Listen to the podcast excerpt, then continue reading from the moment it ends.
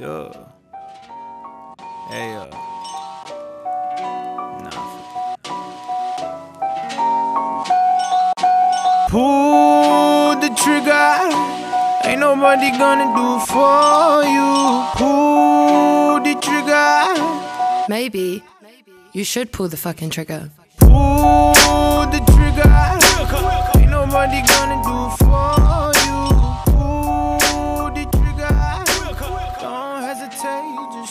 Hola, ¿cómo están chicos y chicas? Bienvenidos a un episodio más de La Caña es el Guaro. Yo soy David Yo soy Johnny, el pato sónico, y yo soy Richie. y bueno chicos, por fin llegó el final de temporada y estamos demasiado felices. ¡Sobrevivimos! Llegamos a 10 capítulos, gracias a ustedes, gracias por todo el apoyo, por escucharnos, por apoyarnos. Eh, Este, muchas gracias a nuestro patrocinador de Inserte Bebida. Tenos dinero. Así que muchísimas gracias de verdad por, por habernos apoyado. En este caso nos estamos tomando un delicioso jugo Tetrabric de Inserte su marca aquí. Soy pobre.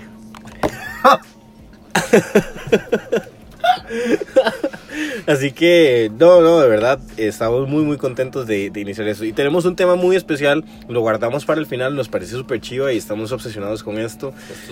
Así que todo este especial va a ser sobre... Nickelodeon. Así es. Y, No, los, casos, y los casos de corrupción y pedofilia. No, mentira. Y vamos a hablar de Toque Vara. No. Eso viene la otra temporada. Ok, Culones. toda esta sección va a ser de la cadena. Telcadejos. Y le voy a dar el espacio a Johnny para que hablemos sobre uno de los temas más polémicos de la, de- del, del, del- del- La Segunda Guerra Mundial. de la Segunda Guerra Mundial, correcto, el siglo pasado. Y esto es sobre El Escuadrón 731.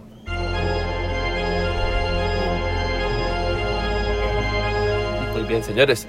Vamos a tratar un tema escabroso, macabroso, tétrico, tetabríquico, super undercover, que tiene ramificaciones tan huesas que si usted no termina odiando a la humanidad es porque no está poniendo atención.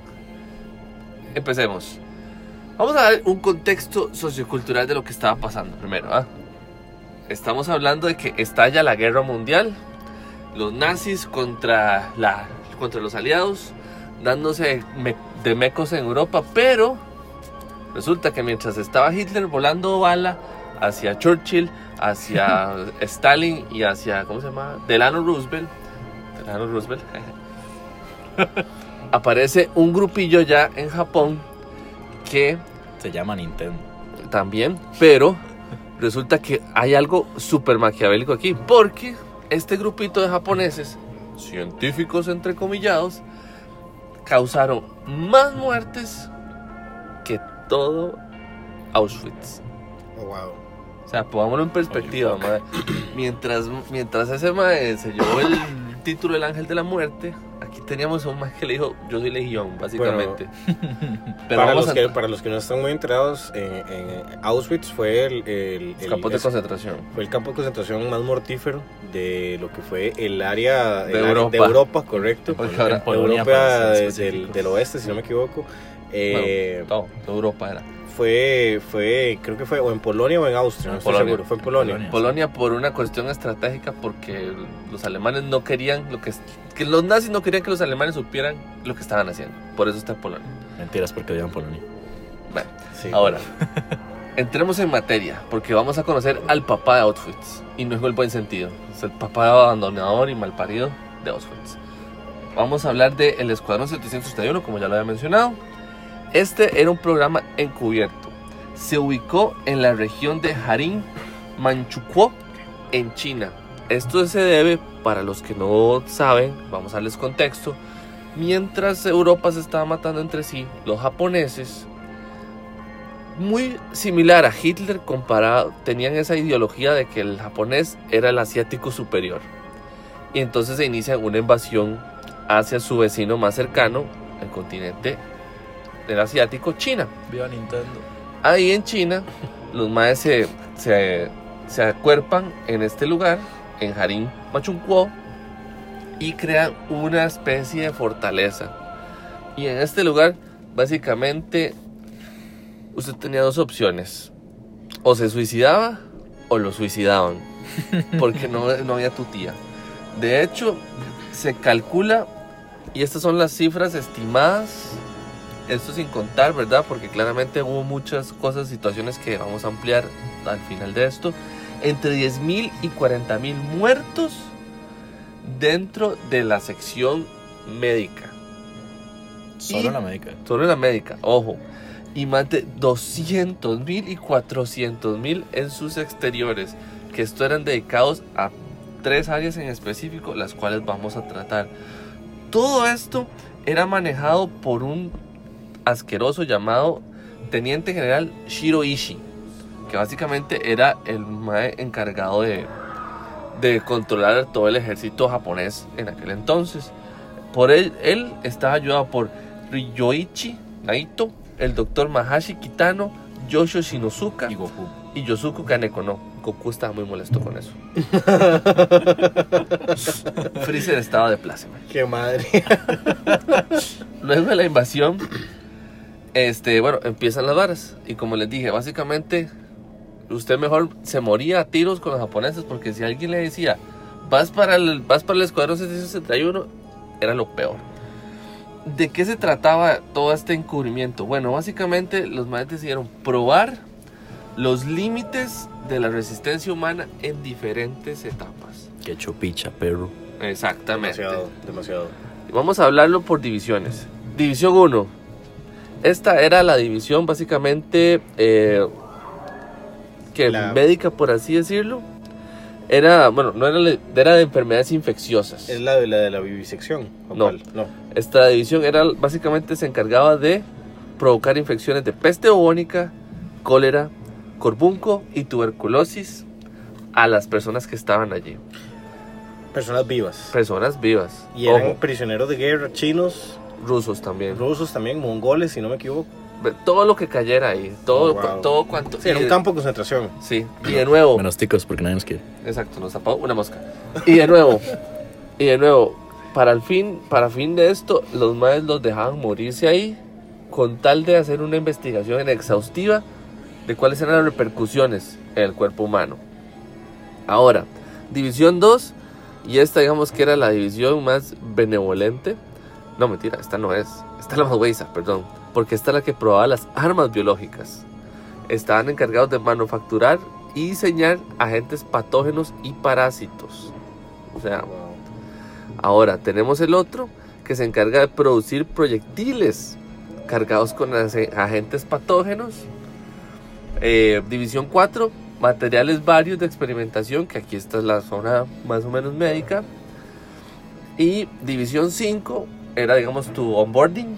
Para los que no saben, son los que se les da el entrenamiento. Se les dice, vean, ustedes van a tratar con lo peor de la calaña humana. Vamos a hacerles lo que nos da la gana y vamos a jugar a ser Dios. Eso era la división número 5. Las 6, 7 y la 8 son unidades de pertrechos, unidad médica, administrativa, respectivamente. La 5 era la peor de todas, entonces. No, la 5 era más light, era, la- era tu introducción. ¿Cómo ser un carepicha 101? Wow.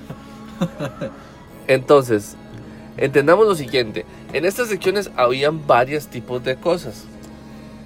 Como ya dijimos, infección eh, se, les, se les daba a propósito, se les infectaba con todo tipo de enfermedades infecciosas, inclusive la peste bubónica, la peste negra que mató a tanta gente en Europa, se les inyectaba a propósito para probarlo. Después, armas biológicas. Aquí es donde empiezan ya tus antrax, aquí es donde nace todo este montón de armas biológicas, químicas que se trataban antes. La división médica de esto que estaba dividido entre los 3, la 6, la 7 y la 8 buscaba probar los límites de la resistencia humana. ¿Qué es esto? Saquémosle el vaso a alguien, saquémosle el hígado a alguien, quitémosle los riñones, quitémosle la espina dorsal, eso sí, no, no gastemos ni un 5 en anestesia. Todo esto se realizaba sí. con anestesia, sin anestesia, ¿ok? Sí. ¿Qué eran las otras cosas que se probaban? Se probaban también inyecciones de nitrógeno líquido a las personas para ver qué tanto podía soportar el cuerpo antes de que el nervio fallara. Oh, wow. Entonces, digamos que era básicamente se le inyectaba eso al cuerpo, se le daba un chance y después, ok, mueva el brazo. Si no lo quería mover la persona, un caballero muy gentilmente se lo hacía mover al punto de que partía, podía partir el brazo, la mano, el de- lo que le dé la gana. Pero era invitado a hacerlo. Y si usted cree que esto era solo para personas, no señor. Mujeres, niños, ancianos, eran también expuestos a estas cosas, a las mismas cosas. La división no escatimó en eso. Era tu diversificación goes wrong. Entonces era un niño, se le quitaba, se le sacaban los dientes, se le sacaban las cosas. A una mujer se le obligó a abortar y a otra se le hizo el parto por cesárea sin anestesia. Se le sacó el bebé, se le dejó la placenta y se le dejó la herida abierta hasta ver hasta qué punto colapsaba la persona. Y todas estas cosas son detalles muy escabrosos y no son ni la mitad de las cosas. Ahora he escuchado de un experimento eh, también donde los hacían, los hacían, este, era hasta qué punto se, eh, era como el, a qué temperatura era el, el punto de congelamiento humano. ese era Entonces, el de nitrógeno líquido. Ajá, pero he escuchado de otros experimentos donde los sacaban porque estaban en medio invierno en China. Los sacaban afuera desnudos, los mojaban con agua y los, los, los amarraban como a una cruz de madera y los dejaban ahí eh, a- hasta ver hasta qué punto se congelaban vivos. Exactamente. Hecho picha. Súper feo. Sí. Y, y de nuevo. eh, ah, bueno, entre las otras secciones era diseccionar gente. Quitémosle un brazo, quitémosle una pierna, Completamente conscientes. con tal y completamente con saquémosle un ojo y sin el uso de la anestesia. Los era para probar los límites de la resistencia humana. Qué bonito. Solo discar a alguien, discar a alguien interno en la sala ahí. Ay, ay, Exacto. yo, yo sé que hace madre mi, Ahora, mi entrenamiento militar. verga, madre. qué hecho mierda. Qué sí. chuerga, madre. Y entendamos esto, entonces, entre todas esas cosas, también a los que les iba mejor eran los de prueba de armas. Claro. Entonces, ahí era donde se, digamos, los únicos que les iba peor eran los de lanzallamas, porque obviamente se les dejaba ahí hasta que ya se les incineraron, sí. Eran también atadas a postes y usadas como blancos para bombas de gérmenes, armas químicas y tu típica granada.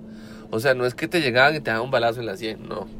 Te voy a tirar una granada, vamos a ver que se fragmente y vamos a ver cuánto tiempo aguanta tu cuerpo antes de que mueras o colapses o lo que llegue primero. O en cuántos pedazos se parte. ¿En Exactamente. cuántos pedazos? Ajá, sí, porque los, los, la metralla de la granada arranca una pierna. Sí, claro.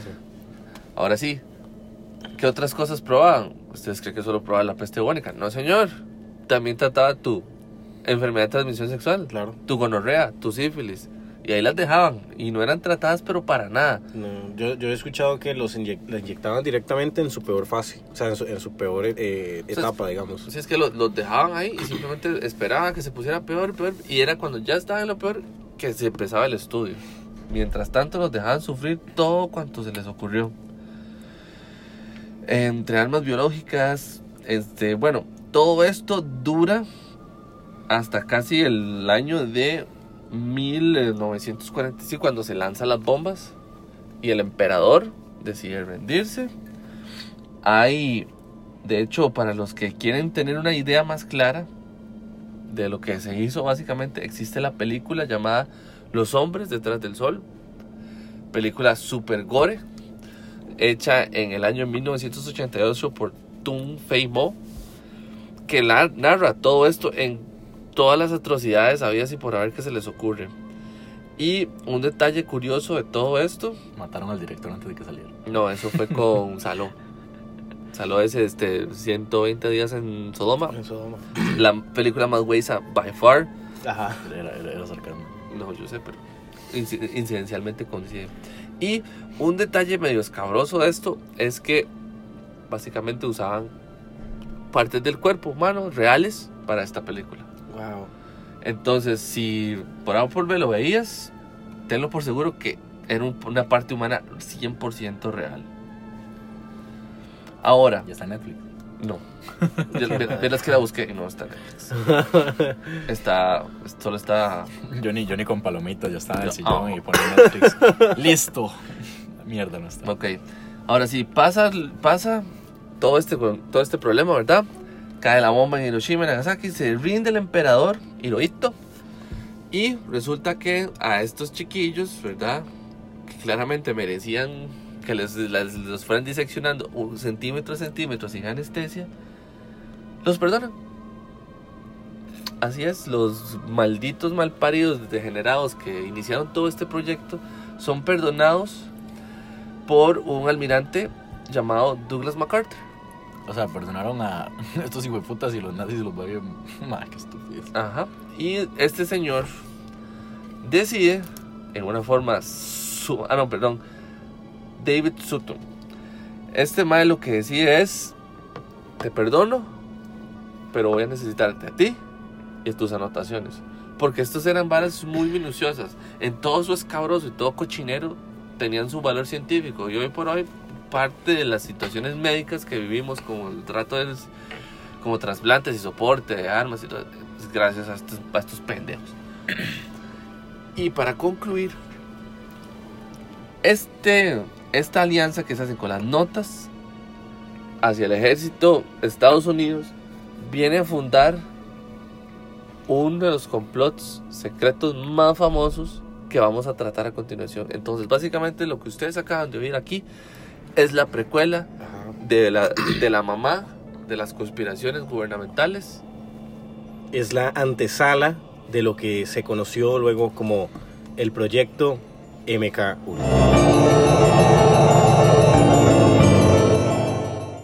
Y aquí entro yo a hablar un poco sobre este macabro proyecto, porque no, no tiene otra palabra para describirse lo, lo sádico y lo, lo terrible que vino a desencadenar en todo lo que fue finales de la década de los 50, durante toda la década de los 60 y parte de los 70 el, el MK Ultra.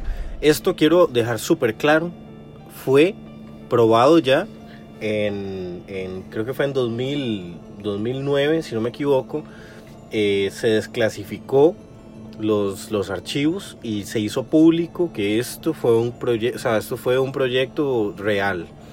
Hasta la fecha se conoce que por lo menos 189 instituciones públicas de Estados Unidos, hablamos de universidades, de bibliotecas, de cárceles, eh, participaron activamente en lo que se conoció como el proyecto MK Ultra. ¿Qué es el MK Ultra? También se lo conoce como Programa de Control Mental de la CIA. Fue el nombre en clave dado a un programa secreto e ilegal diseñado y ejecutado por la CIA eh, para experimentación en seres humanos. Estamos hablando de que básicamente agarraron todo el conocimiento de, este, de, este, de estos japoneses, ¿verdad?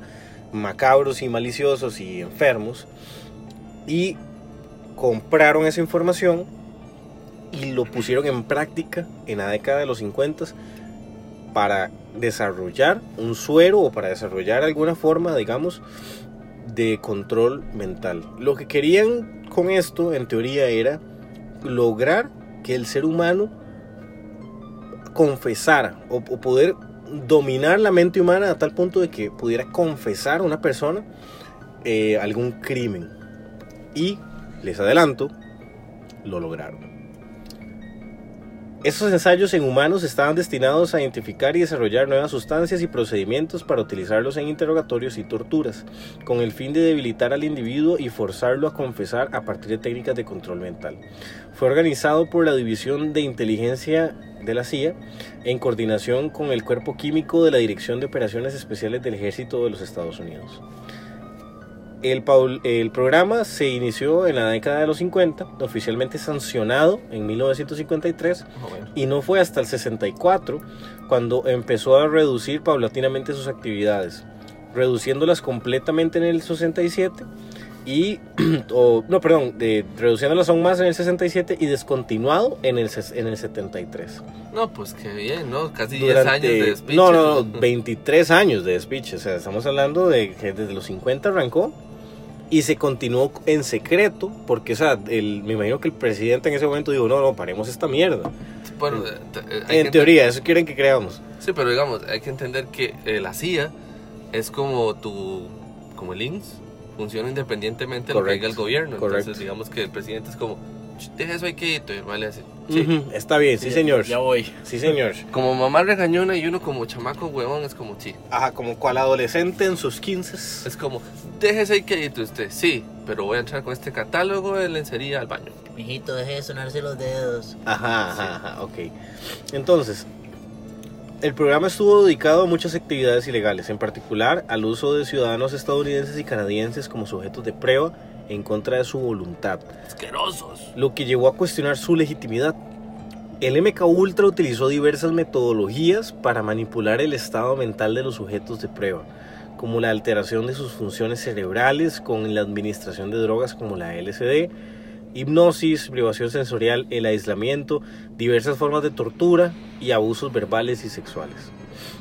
El alcance del MK Ultra fue amplio, realizándose investigaciones en 80 instituciones, incluyendo 44 universidades, hospitales, cárceles, compañías farmacéuticas y se conoce que por lo menos 109 instituciones eh, no gubernamentales adicionales como privadas, digamos, que se, que se unieron a las actividades ilegales del MK Ultra. O sea, hay 189 instituciones cómplices que permitieron que eso se hiciera en sus, instalaciones por dinero, porque se Sí, sabe obvio. que la CIA deparó la plata. el 6% de su presupuesto anual. Estamos hablando de que anual, exactamente. Wow, hablando de por la plata disecciona al mono.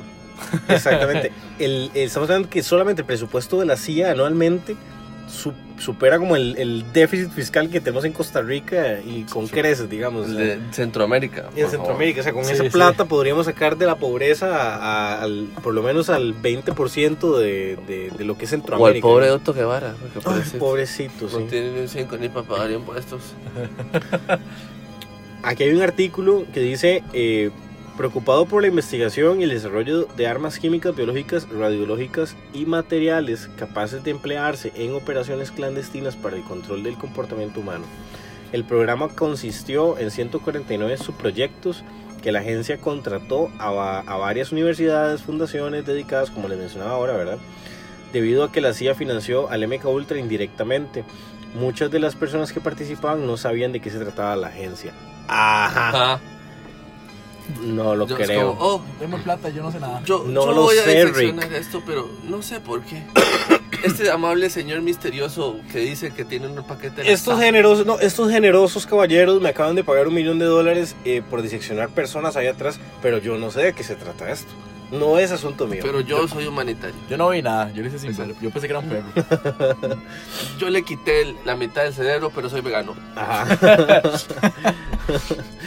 en el 75, este experimento atrajo la, la- la opinión pública y se formaron dos comités. Se, formi- se formó el comité Church del Congreso de los Estados Unidos, que investigaba los abusos sometidos por los servicios de inteligencia en las décadas precedentes, y la comisión Gerald Ford, que investigaron las actividades de la CIA dentro de Estados Unidos. Ok, porque entendamos que, digamos, para cuando entró el presidente Gerald Ford, venía todo este despiche que hizo Nixon con Watergate. Entonces, claramente la imagen de la, de la ciudadanía respecto a su gobierno no era la no mejor. era la mejor, exactamente. Veníamos saliendo, veníamos saliendo de un periodo oscuro para la política estadounidense que hasta ese punto creían que eran la, el mejor ejemplo de democracia del mundo. Exactamente. Y acaban de, de llevar una, de llevarse un bombazo, ¿verdad? Un centonazo con Watergate. Que para la segunda temporada podríamos hablar de Watergate en algún momento. Uh, la guerra de Vietnam también. Mejor democracia ni que fuera Costa Rica. Ah. ok, Por eso Otto no gana. LOL. También se formó el Comisión Rockefeller que estuvo investigada a, a- estuvo, perdón, estuvo dedicada a investigar sobre los documentos desaparecidos del MK Ultra. Porque, ojo qué lindo, Richard Helms, que era el director de la CIA en el momento, ordenó destruir todos los documentos sobre el MK Ultra. Ah, Las- bueno. Ajá. Como quien dice, somos una agencia tan honesta que vamos a destruir todo este montón de facturas Correcto. innecesarias. La para comisión, la comisión Rockefeller obtuvo permiso del Congreso y pudieron detener toda la destrucción. Entonces se tienen documentos desclasificados, parcialmente censurados. Para los que no saben, cuando se desclasifican documentos de la CIA, se, permite ver la mayoría de la información, pero ellos tachan con pilot negro, digamos, nombres de personas, ciertos lugares, ciertas, cierta data, digamos. Entonces está parcialmente desclasificado, se puede leer parcialmente cierta información y darse cuenta de cosas, pero igualmente hay varas que ellos tachan a propósito para que nunca te des cuenta de qué es. Es mejor que no saber nada, pero igualmente te están ocultando información. Entonces, de hecho, si lo buscan en Wikipedia van a ver, hay un ejemplo ya de, de una hoja de, de los que se pudieron rescatar de un documento del MK Ultra donde está con la firma del, del director de la CIA y la firma de los ejecutivos y está parcialmente censurado. Se puede leer cierta información sobre ese documento. Que obviamente es como el donativo a la iglesia, este, a la luz del mundo y a demás instituciones de beneficencia. Gracias al trabajo de la Comisión Rockefeller, en el 1977 se, se pudieron descubrir un fondo con 20.000 documentos relacionados con el MK Ultra, que condujo a nuevas audiencias en el Senado ese mismo año. En junio, el julio del 2001, algunos restos residuales de información sobre el MK Ultra, que aún eran secretos, fueron desclasificados. O sea, bueno, pero es que, digamos, a lo que entiendo es que, digamos, cada cierto tiempo, como que la vara expira, entonces le dicen, bueno, tome, aquí está una, una, una nueva pila de cochinadas que hizo la CIA hace como 20 años, chao. Y de nuevo llega mamá, gobierno, y le dice, no haga eso, deje ese queito. Y sí. Y ya. Ya voy. sí, ya voy, mañana. Y sigo lo mío. Eh, algunas de las de, como de las metas por decirlo así que buscaba el MK Ultra originalmente eh, como les decía verdad era como encontrar ese suero perfecto para el suero de la verdad hacer que una persona eh, confesara e hiciera lo que ellos quisieran. Llegó a tal punto que llegaron a, a lavar el cerebro de una persona a tal grado y a dañarlo de tal forma que lo hicieron creer que sus entrevistadores eran sus padres. Entonces este sujeto que le vamos a llamar Richie, cuando estaba siendo interrogado por este sujeto, que voy a llamar Johnny, Tiene sentido porque es gringo. eh, bueno, imagínate que, imagínate que este tipo Richie, ¿verdad? Cuando era entrevistado por Johnny, no veía a Johnny, veía a sus papás. Entonces, ellos lo llegaron a, a dominar y a manipular a tal manera que de verdad dañaron su percepción de la realidad y lo hicieron creer que era Johnny. Ah, y de nuevo, hay Que, un- perdón, que eran los papás. Y un detalle interesantísimo que mm, recientemente oí y leí es que, el, digamos, el favorito de ellos para todo este tipo de sueros de la verdad era el LSD. Ajá, correcto, ya iba a entrar ahí, sí. Pero dale, dale, habla. Entonces, digamos, era, eran situaciones súper, digamos, o sea, derechos humanos, este, los usos de- Cero. De, de- sí, claro, de Scott, ahí para limpiarme, porque era como la dosis triple recomendada. Y aparte de eso, se, usaba, se usaban seguido dosis de electroshock de- necesarias para inducir convulsiones. O sea, ni siquiera para eliminarlas, era para inducir a la convulsión.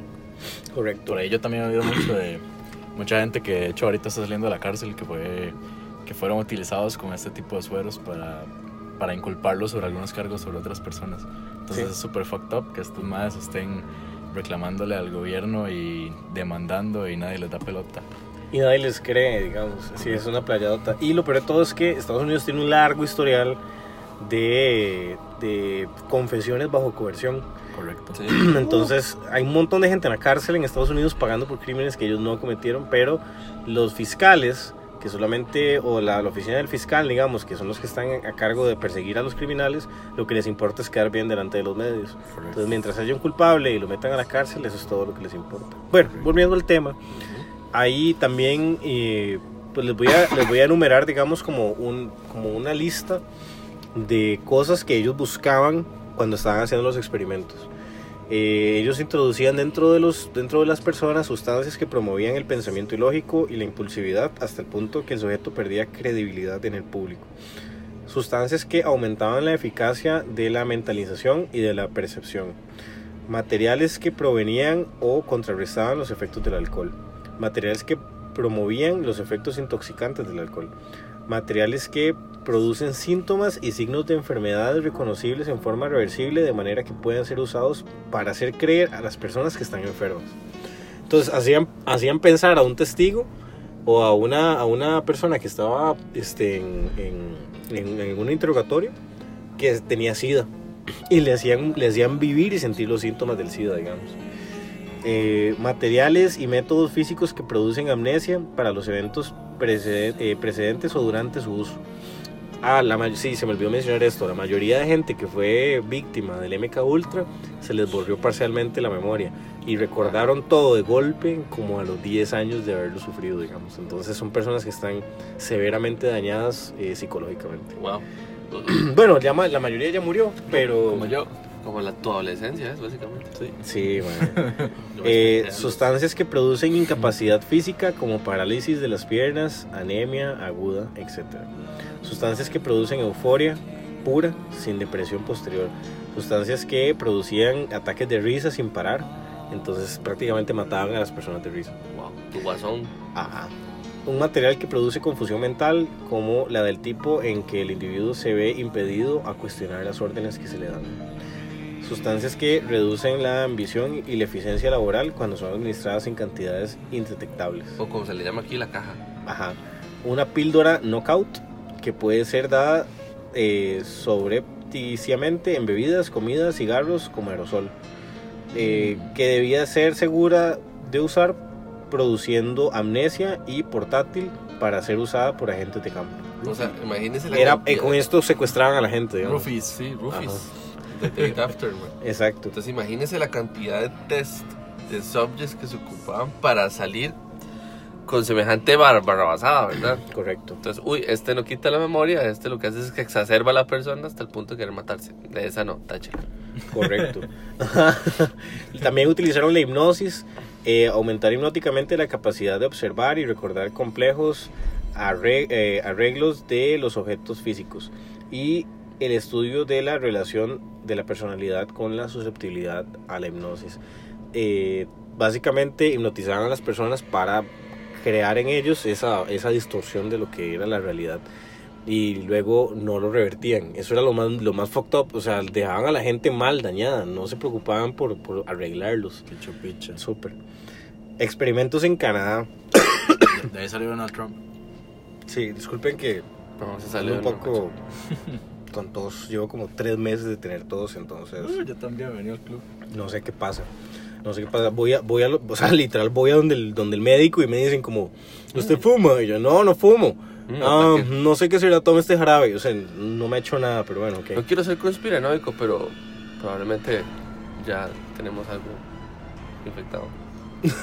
Es más, probablemente Sí. seamos este, Los, de los agentes, ajá, los, pruebas. En algún Sí. momento una persona de gabardina se va a aproximar a decir, Chumanchi, y voy a empezar a matar. Bueno, por, por allá no sé si vieron que al...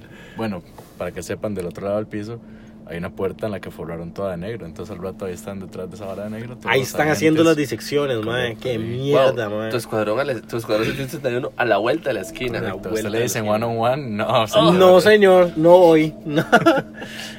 Al cuarto oscuro. Los experimentos fueron exportados a Canadá. Cuando la CIA reclutó al psiquiatra escocés Donald Ewan Cameron, porque Trump. obviamente los escoceses son los enemigos naturales De todo. de todo.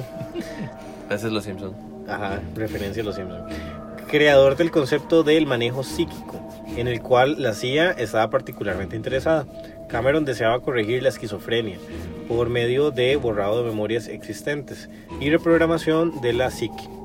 Se trasladó desde Albany, New York, a Montreal semanalmente para trabajar en Allen Memorial Institute en la Universidad McGill, siendo pagado por la agencia con 69 mil dólares desde 1957 al 64. Para los que no saben, 69 mil dólares en el 57 es aproximadamente 200 mil dólares actualmente.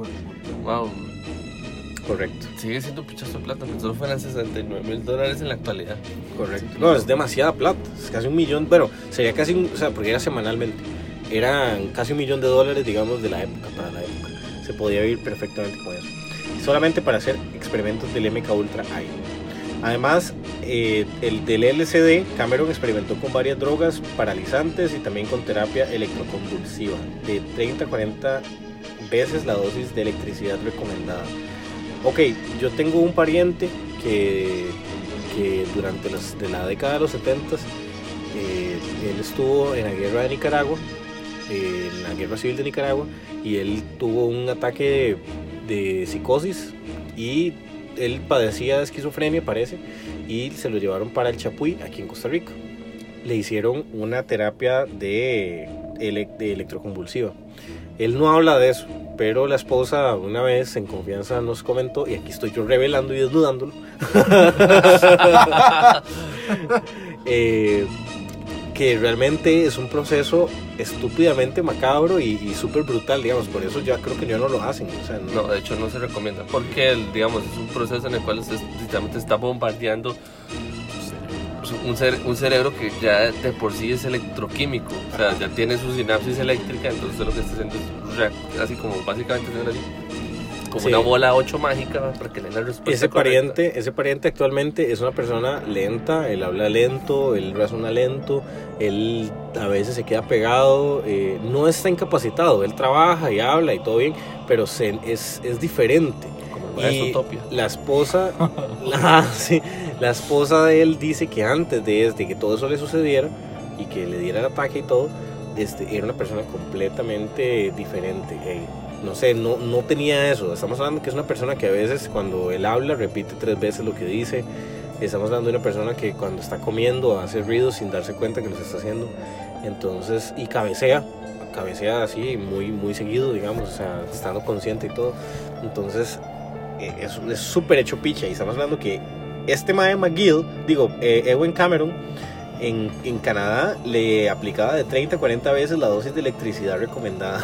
Qué asco, mae. Sus experimentos conductistas ¿Cómo no, se, ¿Cómo no se le pudrió el cerebro? O sea, ¿cómo no se le derritió el cerebro? No, no, es que de- no es como que se lo, no es como que le agarren y le metan dos cables de, de lámpara en el- la jupa, pero en realidad es como una dosis tan fuerte que tu cerebro literalmente tiene como que resetearse constantemente. Entonces imagínate, Pero digo, son 30, 40 veces. Por eso, entonces- pero entonces imagínate si está reseteando 30, 40 veces su computadora, llegas a un punto de decir, madre, ya no arranqué. Ok, chao. Free. Exacto. Ojo este experimento. Eh, el, mae, el mae agarraba a personas sanas, las inducía en coma y durante tres meses en coma, que personas que no tenían nada, digamos, se les, se les ponía como audífonos o se los dejaban en un cuarto con sonidos repetidos. Eh, no estoy seguro de cuáles sonidos porque no, no explica, digamos, qué sonidos, pero, el- de, de la ciudad de Lavender Town. Ajá. Oh, fuck. pero son, sonidos repetidos. No sé, imaginémonos una alarma de un carro. Esos son ese tipo de sonidos.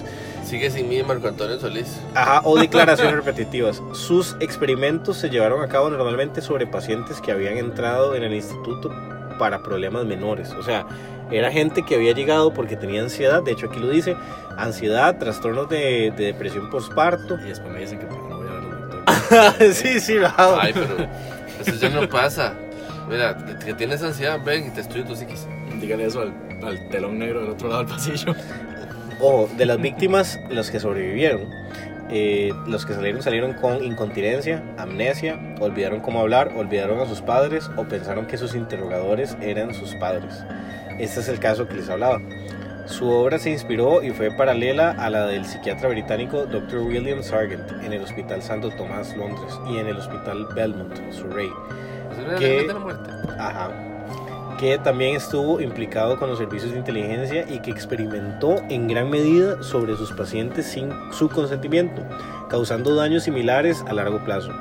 Eh, los otros doctores que mencioné, Cameron y Sargent, son los dos únicos experimentadores canadienses identificados, pero el archivo MK Ultra hace referencia a muchos otros médicos no identificados que fueron reclutados por la CIA. Me da gracias de saber que este país es tan inepto que no puede ni siquiera llevar un, un plan secreto. Probablemente un madre agarra y lo tuitea por error ahí. Esto, esto es lo más enfermizo. Este Mae Cameron fue el primer presidente de la Asociación Mundial de Psiquiatría, así como presidente de la Asociación Americana de Psiquiatría y la canadiense. Cameron también fue un miembro del Tribunal Médico de Nuremberg en, el en Viena de 1946 al 47. Estamos hablando de un Mae que era profesional, o sea, y era un enfermo. O sea, el Mae era literal, la salud mental de las personas está en las manos del Mae. Y era un enfermo mental. Wow, Wow. Que hecho una mierda. Sí, En tierra de ciegos, el torto es rey, ¿no? exactamente. Para que sepan, en 1974 el New York Times informó sobre las actividades ilegales domésticas de la CIA, mencionando unos experimentos con ciudadanos estadounidenses. Oh, oh, domésticas. Ajá. Pronto siguieron investigaciones del Congreso, la Comisión Rockefeller, como les mencioné antes, eh, y ya todo se destapó. Sin embargo, la familia Olson consiguió reabrir el caso de 1994 tras exhumar el cuerpo y hallar indicios de homicidio. Eh, esto se hace referencia a un evento que es sobre, eh, ya les digo el nombre del tipo, se llama Frank Olson, que era un bioquímico de los Estados Unidos, que secuestraron, drogaron y mataron por el, el ¿cómo se llama? El MK Ultra. El mae sabía cosas, obviamente, entonces Ah, pero no querían, no querían, no querían, no querían que él hablara y lo utilizaron para sus experimentos. Ah, pero pasa que un inicio lo habían puesto como que era un suicidio. Ajá, correcto, a eso iba. Porque la, la causa de muerte lo habían, exactamente, lo habían puesto como un suicidio. La investigación, sin embargo, no consiguió encontrar pruebas concluyentes y en el 96 se cerró el caso. También se demostró que las personas sometidas a los experimentos no habían dado su consentimiento. Y en el 2001, como yo les dije, eh, pensé que era el 2009, disculpen, fue en el 2001, fue donde ya se, se aceptó la culpa y se terminaron de desclasificar los archivos de los sobrevivientes archivos del MK que igual eran un pichazo. Eso Y se, se indemnizó a una gente también. Sí, sí. de sí. hecho, a la familia. a la familia de Olson y también a la familia, ya les digo quién es más, a la familia eh, Blauer, fue un jugador de tenis profesional de New York y murió en el 53 como resultado de un experimento secreto del ejército eh, de participación. Quería probar si ping-pong. Bueno, esto es, es, un- es un- una secuela, digamos, de lo que, de lo que fue el Escuadrón 731 y fue un, un- un hecho súper macabro, súper triste sobre muchas familias, a un montón de gente le, le hicieron perder vidas. No hay un dato de cuántas muertes hay, no hay hecho. un dato de cuánta gente secuestraron porque eso estaba en los archivos Exacto. y se perdió. Entonces, eh, bueno, voy a ir cerrando el tema porque también tenemos otra sección bastante interesante que viene Richie. Pero eh, queríamos dejarles con esas dos historias terribles, reales, súper ciertas y que realmente nos dejan con un vacío. Bueno, yo ahora hablaré sobre, este, se puede decir que es una teoría sobre una secuela del Escuadrón 731 también. Voy a setear el, el plot. Área 51, también conocida como la base de la Fuerza Aérea de Nellis, en el sur del estado de Nevada. Tu lugar de aliens favorito. Correcto. este, bueno, la cosa es que después de la Segunda Guerra Mundial, en el año 1943, se estaba pensando qué hacer con, el, con la base militar esta el 51 porque se utilizaba para guardar armas este, y nada más entrenar personal, entrenar militares, es decir. Entonces se estaba pensando qué hacer con la base. Y fue algo muy parecido a lo de MK Ultra, porque lo que hicieron, bueno, fue experimentar. Un doctor llamado este Albert Western, pues se dio a la idea de hacer un superhumano, digamos, estilo Capitán América. Sí, correcto. Eh, esto se dio debido a que, bueno, los nazis fueron muy fuertes y de derrotar. Este, entonces ellos querían hacer un tipo de superhumano para poder tener un ejército de superhumanos. Claro, resistente, digamos, para, para que no volviera a suceder lo mismo. correcto. O para ser ellos los próximos y que nadie los pudiera detener. Precisamente, exactamente. Eh, pues el científico Albert Western estuvo buscando eh, alguien que se ofreciera para ser el super soldado. Buscó, le preguntó a todo mundo, nadie quería hacerlo porque era algo muy arriesgado. Y pues a él no le quedó de otra que utilizar al ser más amado que él tenía, que era su hija. Claro, porque y si quieres a alguien, Bueno, utilizarlo para experimentos científicos. Sí, sí. te amo mucho. Te voy a hacer cosillas raras. Eh, el nombre de ella es Abigail Western. Pues los experimentos que le hicieron, que se cuenta que le hicieron. Ah, bueno, por cierto, los datos estos fueron brindados por un conserje al que se le pagó mucho dinero para que hablara sobre esto. Y posteriormente se le hicieron entrevistas a otras personas a las que llegaré en un cierto momento. Pues a Abigail Western le inyectaron todo tipo de cosas a ver cómo el cuerpo reaccionaba. Disculpa si me equivoco, eh, este es proyecto del Área 51 se llamó Proyecto Abigail. Correcto, perfecto. Abigail. Qué raro. ¿Por qué será? sí. Yo me pregunto. pues sí, eh, como lo mencionaba eh, Baez, el proyecto se llama Proyecto Abigail. Em, pues ellos lo que hacían era inyectarle todo tipo de cosas a, a Abigail. Eh, ella era de pelo rubio, su pelo se empezó a hacer como blanco, como si todo fueran canas. La piel se le empezó a arrugar. Este, ellos probaron todo tipo de virus y bacterias a ver cómo sobrevivía el cuerpo mientras desarrollaban un suero que fuera a combatir todo esto, precisamente usando el cuerpo de ella como, como una central de anticuerpos, digamos así, una, sí, un veo productor de parecido con Steve anticuerpos. Rogers. Sí. y pues sí, su cara también se empezó a deformar. Los dientes de ella le empezaron a crecer de una forma exorbitante, extraños. Y pues todo el mundo le decía al, al señor Albert Western que parara el proyecto porque era algo muy arriesgado. Crear un ser, porque voy a decir ser porque siento que ya no era humana, este, que fuera un monstruo porque ella básicamente se estaba convirtiendo en un monstruo. Qué playado, mae. Se dice por ahí que, que llegó a crecer hasta los 3 metros. Wow, sí. Sí. Y ahora sí veo el parecido con el Capitán América. y se le empezó a caer el pelo también. Y pues él no quería detener el proyecto porque él sabía que si el proyecto se detenía, su hija moriría.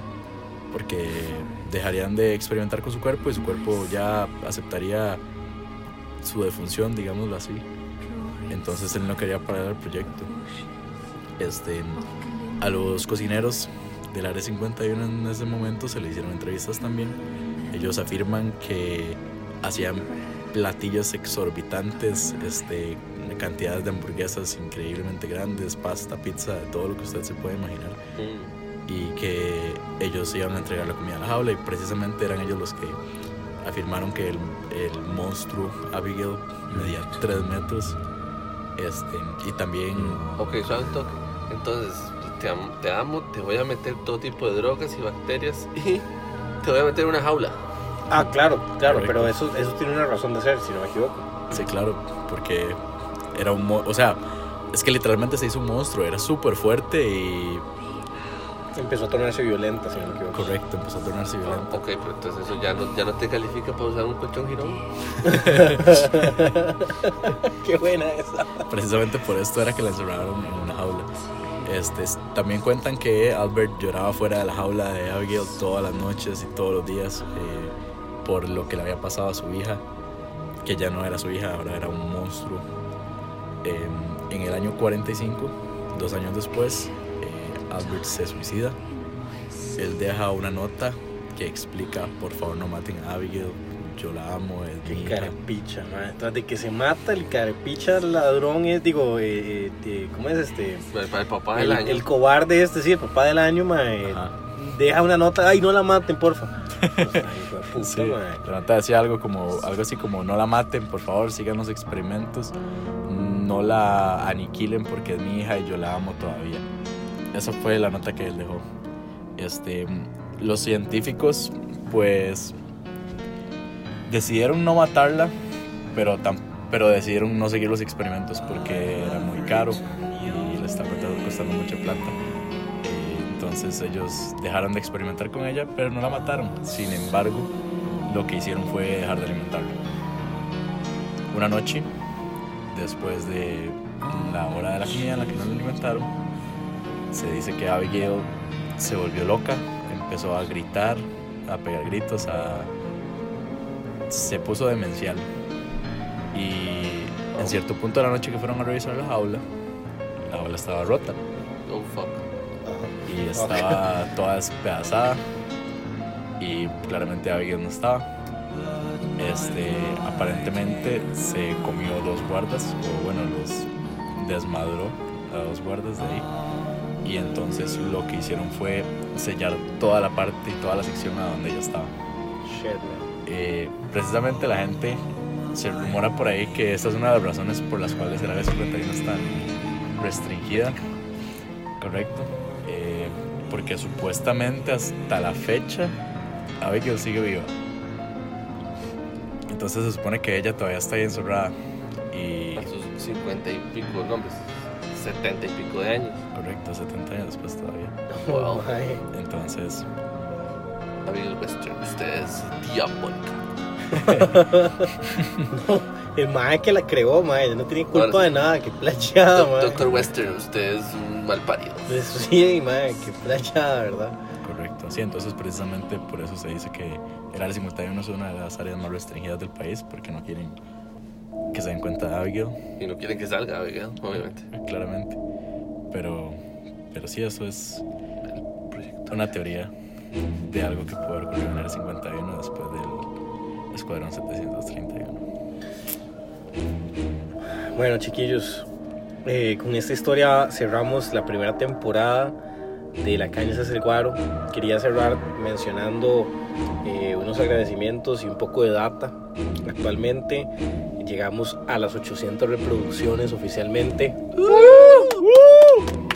Eso gracias a ustedes.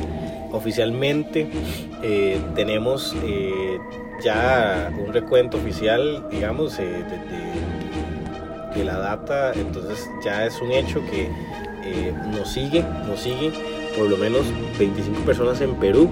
Oh, wow. Exactamente, 25 personas en España, en Argentina igual 25 personas, na- aproximadamente un- unas 16 personas en Egipto, que no sé cómo, pero gracias. Gracias VPN. Gracias, sí, por ese VPN. Ajá. un, un alrededor de 7 personas en Guatemala y el resto es de Costa Rica. Eh, chiquillos, les agradecemos un montón, de verdad, un montón. Estamos sumamente felices de haber hecho esta temporada, estamos sumamente felices de haber trabajado con ustedes, para ustedes y queremos, ustedes. queremos traer de nuevo y regreso la segunda lo más pronto posible sigan compartiéndonos, sigan apoyándonos, háblenles a sus amigos, cuéntenle a todo el mundo sobre este podcast porque queremos volver en grande. No tenemos nada de miedo, pero ¿cómo vamos risa? Correcto. Tenemos, vamos a tomarnos unas vacaciones, unas cortas vacaciones de un par de semanas. Eh, vienen eventos, por lo menos, que nos van a quitar bastante tiempo a todos. Entonces, eh, de- esto sería por el momento, pero de fijo tenemos mucha intención de seguir. Así que gracias nuevamente. Próximamente en la segunda temporada me gustaría hablar de Dan Schneider, así que espérenlo. sí, y les quedamos pendientes con varios especiales, así que eso también bueno. Una vez más, un abrazo enorme. Gracias a toda la gente que nos sigue, que nos ha compartido, que nos ha apoyado.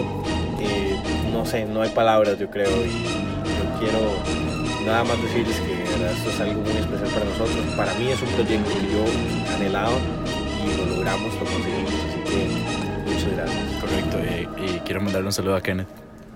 Bien, Kenneth, por tu vida de opulencia. A la gente que no conoce a Kenneth es un compañero del trabajo, ¿ok? Y, Que tiene una vida opulenta. y les gusta, les gusta joderlo, no sé por qué, me parece tan tonto. Es pero que bueno. millonario, compró carro, compró carro y casa.